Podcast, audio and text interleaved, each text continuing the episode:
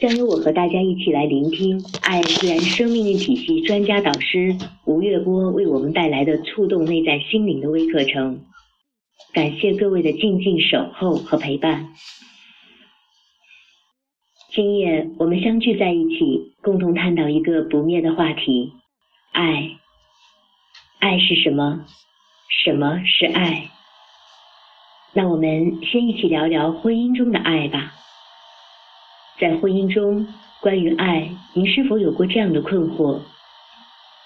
我们总是希望理解与读懂对方，可是它就像一本书，看不懂，读不透。我们总是希望影响和改变对方，可是它就像一块顽石，说不得，碰不得。在生活中，是否有过这样的矛盾？生活似乎已经缺乏之前的激情和活力，甚至有些人生活在没有温情、没有关爱的家庭里。那么是忍受还是放手？带着昔日情感、婚姻关系中的伤痕，我们又该何去何从？面对无辜的孩子，我们又该怎样抉择自己的人生？其实。每一个人都是带着不完美走进一段婚姻的，可能这种不完美是来自我们的原生家庭、父母的婚姻对我们的影响，也可能是来自于我们自己过去的感情经历。所以，当两个不完美的人结合到了一起，似乎在扮演着两种角色：一个是医生，一个是病人。在一段婚姻中，你要么被对方所疗愈，要么就是对方使你病得更深。凡是幸福的婚姻，其实都因为找到了能够疗愈彼此的人。此刻，就让我们一起来聆听著名心理学家、华人十大催眠大师之一、爱自然生命力体系专家导师吴月波导师的分享《婚姻读心术》。我们也一起来认识一下今天的主讲导师吴月波导师。是凤凰卫视《鲁豫有约》、天津卫视《幸福来敲门》、北京卫视《我是演说家》等媒体的心理嘉宾。同时，岳波老师的《我们是孩子选对的父母吗》，他的演讲在腾讯视频上创造出点击量达到五亿的收听。岳波导师有一颗利他的心，起心动念都是希望成就更多幸福的家庭。他还亲自在爱自然生命力家庭教育体系为大家广大家长朋友们来亲自授课，让我们通过学习了解自己和他人，懂得爱，成为爱。接下来，让我们把宝贵的时间留给我们的主讲嘉宾，由他带领我们一起分享婚姻读心术。各位微信群里的朋友们，大家晚上好，我是吴月波。感谢爱自然生命力体系林清贤院长搭建这么好的平台，使你我有缘再次相遇。既然我们今天谈到的主题是有关于爱情，我就想从最近闹得沸沸扬扬的白百合事件开始谈起。二零零五年，白百合二十二岁，因为拍戏认识了陈羽凡，二十三岁结婚，二十四岁生下了儿子元宝。之后，在陈羽凡的帮助下，才有了白百合的今天。如今，三十三岁的白百合稳坐一线女星的宝座。白百合当初跟陈羽凡在一起的时候，她说：“我跟你在一起。”白百合当初跟陈羽凡说：“我跟你在一起，不是因为你，而是因为我。”因为我喜欢跟你在一起的安全、快乐、自在。可是就在前几天，白百合就被爆出了跟小鲜肉在一起肆意亲昵、当众寻欢作乐。之后，陈羽凡和白百合先后通过微博发声，说两人已经于二零一五年协议离婚。出于对孩子成长的考虑，为了给元宝这个他的儿子童年一个完整的家庭。所以才没有对外公布这一事实。为了孩子，很好的一个理由。那为了孩子，为什么还要当众亲昵，被人偷拍到呢？说实话，那也不叫偷拍，在大街上卿卿我我的，谁看不见呢？这让我想起了王宝强，也说是为了孩子，所以在二零一六年八月十四日的凌晨，通过微博发了一封离婚声明，称妻子马龙和经纪人在婚外有不正当的两性关系，严重伤害了婚姻，破坏了家庭，所以郑重决定解除和马龙的婚姻关系，会尽力给双方父母和两个未成年的孩子造成的伤害降到最低。希望他们继续拥有平静的生活。各位，你觉得这两个孩子能够得到平静的生活吗？试想，王宝强通过微博的方式昭告天下，说自己的妻子、孩子的母亲出轨了，那有没有可能孩子会看到新闻呢？就算孩子看不到新闻，同学有没有可能因此而嘲笑他？他的同学有没有可能说？你的妈妈是潘金莲，要进猪笼，有没有可能因此被同学欺负和笑话？这种伤害有可能成为一辈子的印痕，甚至影响到他们自己今后的婚姻和家庭。哦，白百合的儿子元宝已经有九岁了，他开始懂事了。他知道真相之后，该如何面对自己的妈妈？会不会从此有阴影？恐怕是妈妈欢愉一时，儿子阴影一世。在感情破裂却假装恩爱的父母夹缝中生存的孩子，远远比离婚家庭的孩子还要可怜。其实，中国式的父母，无论是明星还是普通人，离婚后总爱瞒着孩子，美其名曰“我是为你好”，但是其中。有多少人只是为了维护自己好爸妈的形象呢？可没人能够把这个谎百分之百的圆回来，到最后还是会露馅。就像白百合，他本来只是光明正大泡男男模嘛，却被所有人指责出轨。陈羽凡呢，原本也可以大大方方的送送个祝福，却被戴上了摘不掉的绿帽子。王菲曾经是乐坛一代歌后。但是他呢，两度生的，两度结婚，两度生的，呃，两个女儿。他被当时离婚的时候，他被站到了舆论批评的风口浪尖。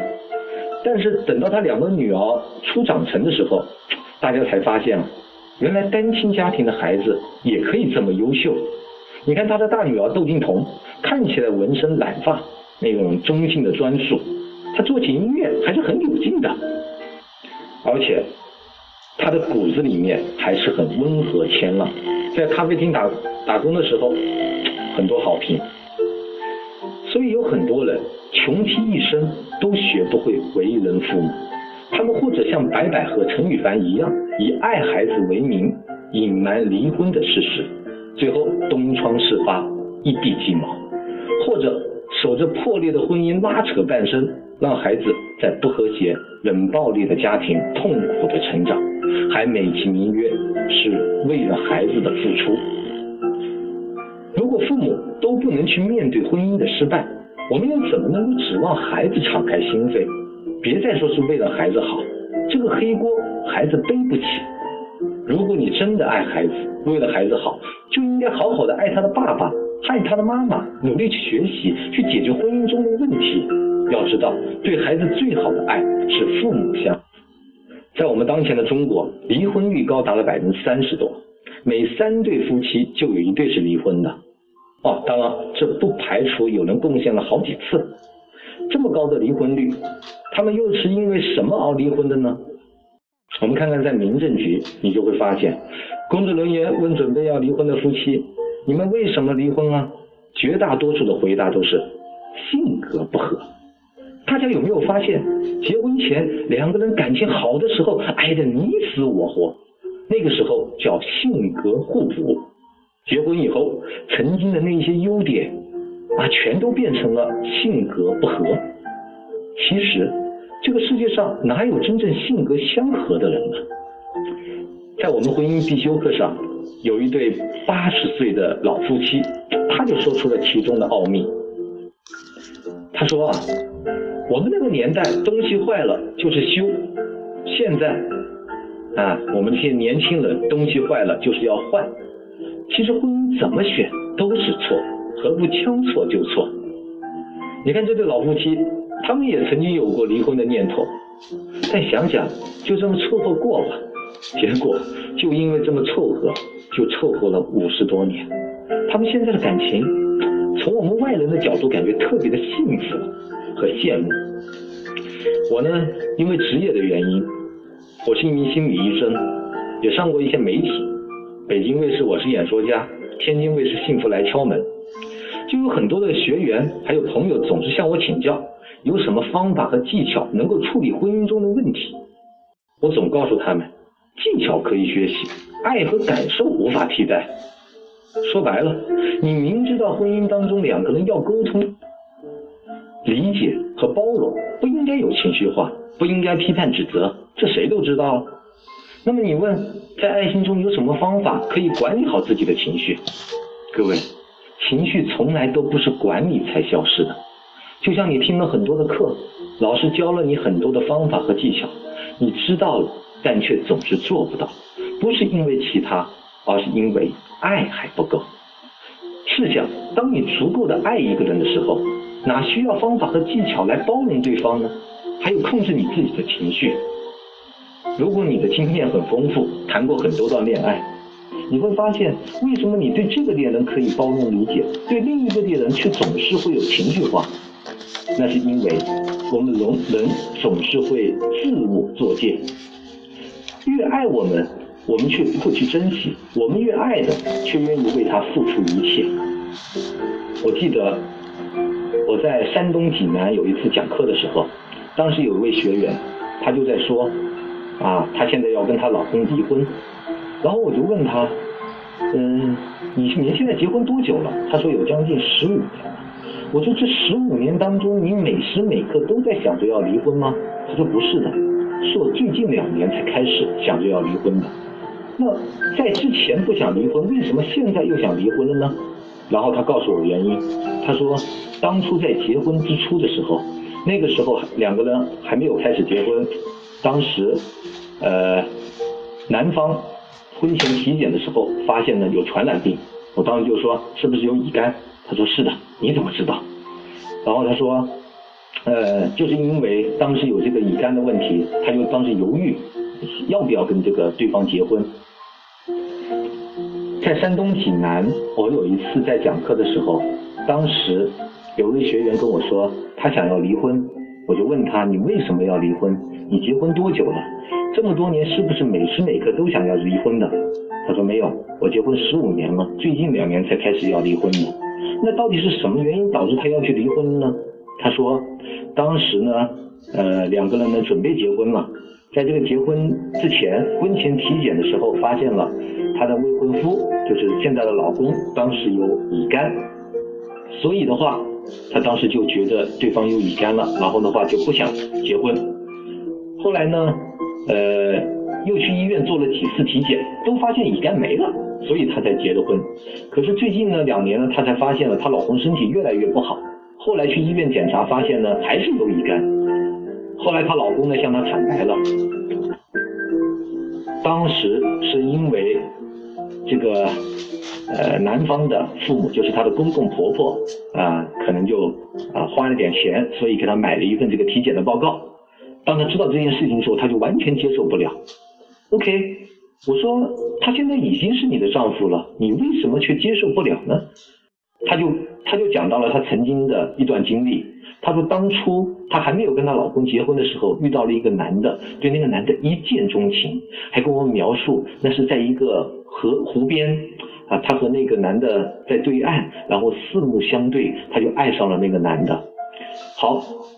他说：“如果我没有当初没有跟这个我老公结婚，也许我就会跟他在一起。”然后接着我就问他：“如果说那个男的被查出来有乙肝，你还会不会跟他结婚呢？”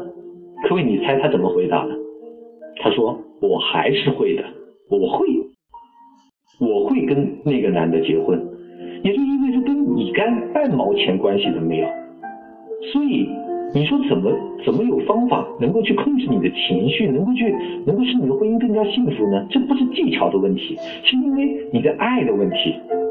我又问他，我说，那么在这最近的三年的时间里，你不是想要离婚吗？你有没有再去见过那个曾经在你结婚之初的那个一见钟情的男的？他说他曾经参加了一个课，那个课里面讲到了一个未完成事件，所以他呢就带着这个未完成的事件，他要去找到曾经的那个呃就是一见钟情的人，想问问他到底有没有喜欢他，因为这个他已经放在心底下十几年了，一直没有说出来。结果各位你知道吗？那个男的婚姻也不好，那个男的居然告诉他。我当初也对你一见钟情，我也喜欢你，所以这个女的就开始后悔呀！天哪，本来他们两个是世界上最为幸福的人，本来他们之间可以产生美好的那种爱情和火花，可是这一切就是因为她的老公啊造了一份假，说她没有了乙肝，她就恨死了她的老公，她就一定要跟她老公离婚，因为她老公欺骗了她。所以这根本不是技巧和方法的问题。很多人的话，他的婚姻感情不幸福，他不是需要方法，而是他的爱还没有提升。当他的爱足够提升的时候，他能够包容一切。如果她真的爱她的老公，她就能够去接纳她的老公可能身体上的一些疾病。如果说，我只是说，如果那个男的跟她说，嗯，我不爱你，我对你从来都没有感觉。如果这么说了以后，我相信他现在也不会想着一定要去离婚。所以我们在很多时候，我们总是去追寻一些方法，我们如何去跟我们的爱人沟通，我们如何能够去使我们的爱情更好的保鲜。他找很多的技巧和方法，其实你相信我说的一句话：技巧可以学习，爱。和感受无法替代，你要提升的不是自己的技巧和方法，而是你爱的能力。当你有足够爱的时候，很多的问题，夫妻之间的关系、沟通的问题都能够迎刃而解。爱能够解决很多婚姻当中的问题。那很多人其实是有爱的，他觉得我很爱对方，对方也很爱我，可是我们感情为什么不好呢？这里还有另一个词，我们刚才讲到了技巧，我们还讲到了爱，但还有个更重要的东西叫感受。如果你们彼此有了爱，可是你们没有感受到对方爱的能力，你不知道对方是爱你的，或者对方明明就对你很好，他是爱你的，你却感受不到，那就有可能导致婚姻当中悲剧的发生。就有这样的一件事情发生在上海，当时小两口。一起来到上海打工，他们用自己的努力，结果呢，在上海买了一套房子，不大，就是八十来平米。后来，呃，男的呢，因为他的父亲去世比较早，妈妈呢含辛茹苦把他养大，所以这个男的就比较孝顺，他就跟他老婆商量，能不能把妈妈也接到上海一起来住。妈妈是生活在农村里面的。所以老婆呢也很爱对方，他就想可以呀，把他接过来吧，啊，因为他觉得自己也要去尽孝。后来呢就这样子，婆婆呢就来到了这个家庭，呃，每天呢就做做饭、买买菜、洗洗东西，啊，小日子也就这样过着。可是呢，呃，因为农村里面。那种生活就是我们可能洗碗的时候从来都不用洗洁精啊，也不去消毒啊，就可能拿水啊这样子啊漂两下，然后就可以洗干净了。当时呢，这个儿媳妇看到了自己的婆婆是这么洗碗的，她当时就心里有点想法，可是呢，她也想，哎，这个毕竟生活习惯不一样嘛，就跟她老公说了一下。她希望自己的老公能够去跟她妈妈说，可是她老公却说。哎，没事的，反正不干不净，吃了没病。呃，当时呢，这个儿媳妇想想啊，也就没说什么。可是后来呢，当这个每天晚上婆婆呢就洗完碗啊，然后洗漱完之后就到床上睡觉去了，儿媳妇呢就跑起来重新的把碗再洗一道，她也不想当着婆婆的面被婆婆看到。有一次婆婆呢就晚上起来上厕所。她就听到厨房怎么有这个洗碗的声音呢？她就觉得很奇怪，然后呢就趴在那个门缝里去看，就看到自己的儿媳妇呢就在那洗碗，当时这个婆婆心里呢也有一点这个想法，她想儿媳妇是不是嫌弃她？怎么会嫌弃她碗洗的不干净呢？明明她已经洗过了，为什么还要再洗一次呢？但是呢，这个婆婆她也没有说，她就一直放在心里。然后呢，每天晚上，她呢故意不睡觉，就趴在那个门边，就在那听听厨房有没有动静，然后去看看是不是敖媳妇又在洗碗。结果就这样观察了一个星期。当观察一个星期以后，因为敖媳妇每天晚上都起来洗碗，所以他就确定无疑了。他说敖媳妇是嫌弃他。后来有一天。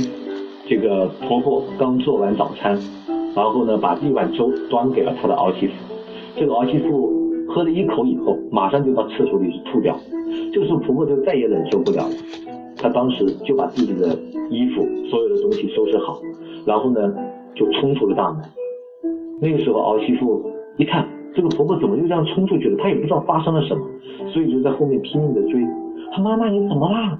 你不要走啊！发生什么事情了？婆婆呢看到了儿媳妇在追她，所以她就跑得更快，一跑跑到了马路上，当时就被迎面而来的一辆卡车给撞倒了。撞倒了以后，婆婆就当场死亡。后来，她的老公知道这件事情以后，就把所有的矛盾矛头都指向了他的妻子。如果不是你，我的妈妈。就不会死。如果不是你，我妈妈就不会有这样的结局。我恨你。所以这个妻子无论怎么解释，但是呢，啊，这个老公都不听。他觉得自己的妻子就是一个间接杀手。后来呢，两个人就开始分居了，还在一个屋檐之下。儿子呢，就经常待着他的妈妈的那个房间。妻子每天晚上他也睡不着，其实两个人都睡不着，都是一种煎熬。然后后来这个妻子就听到丈夫每天晚上好像在那敲击键盘，她也不知道他在干嘛，就猜想是不是丈夫在外面有了别的女人，在那聊 QQ，然后啊，可能是不是在跟别人在聊天。然后呢，她也经常会听到自己的丈夫在。隔壁的房间里面有呻吟的声音，她就在想，是不是丈夫他呢啊故意想通过这种方式，然后来表达他内心的痛苦啊做给他看，所以呢妻子她呢就是过去跟她的丈夫说话，两个人就这么一直忍着，一直忍着。后来两个人实在过不下去了，就相约来到了民政局办理离婚手续。到了民政局以后。丈夫才认真的看了一下自己的妻子，后来他发现妻子的腹部微微的隆起，他突然之间好像有所觉察，他在想妻子吐是不是因为早孕反应，是不是妻子怀孕了？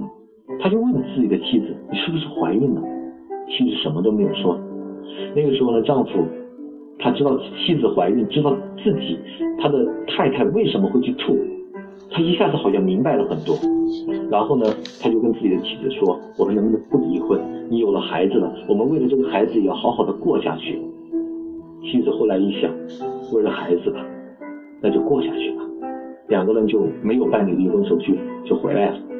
回来以后，可是他们两个还是基本上没有什么能够去交通、交流和沟通的东西。就这样，两个人就。熬到了妻子分娩的那一天，在医院里的时候，妻子很痛苦的在生着孩子，丈夫在外面焦急的等待着。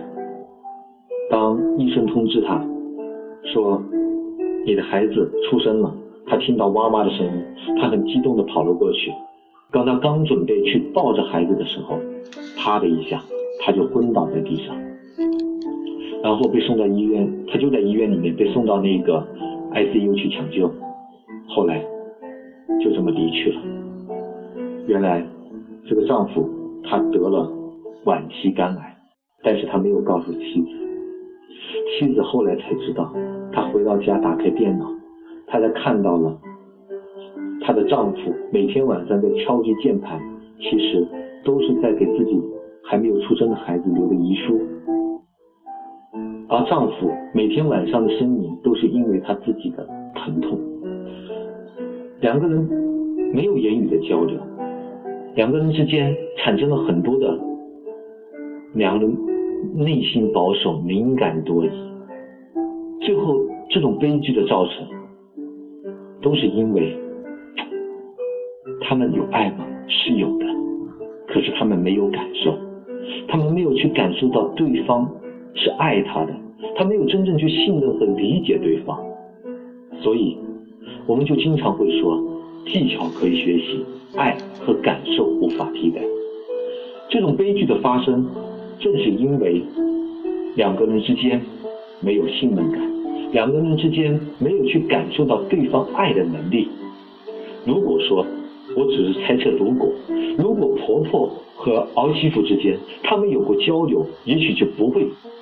如果他们之间有那么一点点的信任，有那么一点点去感受，我能够理解你，我能够真正去感受到你，你真的是爱我的，你真的是为了这个家庭在付出的。很多时候，我就知道，我就能够放下，我就能够释然。所以。我们说，爱一个人不是以你付出的多少来衡量，而是对方的感受。你能不能感受到他的感受？你能不能去满足他的需求？你很爱他，你一直都很爱他。你为了你为了爱他，你给了他很多，买了一车的榴莲，因为你最喜欢吃榴莲了。你觉得我这么爱你，我把我最喜欢吃的全给了你，这个榴莲多好吃啊！你一定要吃，这是我最爱你的表现。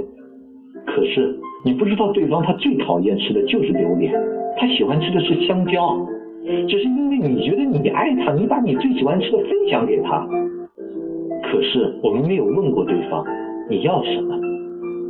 我们在亲子关系当中也是一样的，在很多时候，作为父母，我们爱孩子，我们把一切最好的东西都给了孩子，我们以为我们是爱他的。所以我们给他找了家教，我们给他请了最好的老师，我们给他了最好的学习的环境。可是对于孩子而言，他要的只是陪伴，他要的只是父母的认可。可是你从来不给他，你只给了他你觉得你需要的东西。爱一个人不是以你付出的多少来衡量，而是对方的感受啊。才是爱的前提。可是我们怎么去懂一个人呢？我们一生下来的时候，没有人教我们如何去懂一个人，没有人告诉我们婚姻应该是怎么样去经营的。所以在很多时候，我们总是在不断的重复我们自己父母的婚姻，我们父母是怎么样处理问题的。到了我们这一代，我们就是按照我们父母的方式来处理，或者我们在爱情当中屡战屡败，屡败屡战，我们总是在不停的遇遇到挫折，我们不知道该如何去真正懂一个人。在这里，我跟大家分享我们在爱情当中有可能会出现的六大致命伤。你要知道这六个的问题，这是只是典型的代表。这六个问题，你说他为什么会产生？你能够真正理解他为什么是这样的人的时候，很多时候你们的矛盾和冲突就能够得到缓解和释然。第一大致命伤是完美主义。完美主义的人，他们要求。非常的高又很多，你看东西是怎么摆，走路是怎么走，吃饭是怎么吃，反正一大堆的规矩。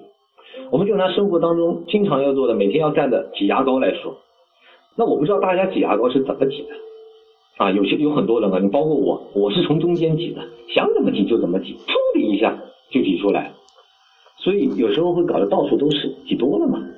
可是完美主义的人。他们挤牙膏是从下面一点一点的往上，小心翼翼的挤，挤完以后再把牙膏给捋平了，然后呢就跟一支新的牙膏一样，还摆在固定的位置上面。所以你会发现，如果一个完美主义者和像我一样的人在一起的时候，那一定会有很多的矛盾和冲突。第一大致命。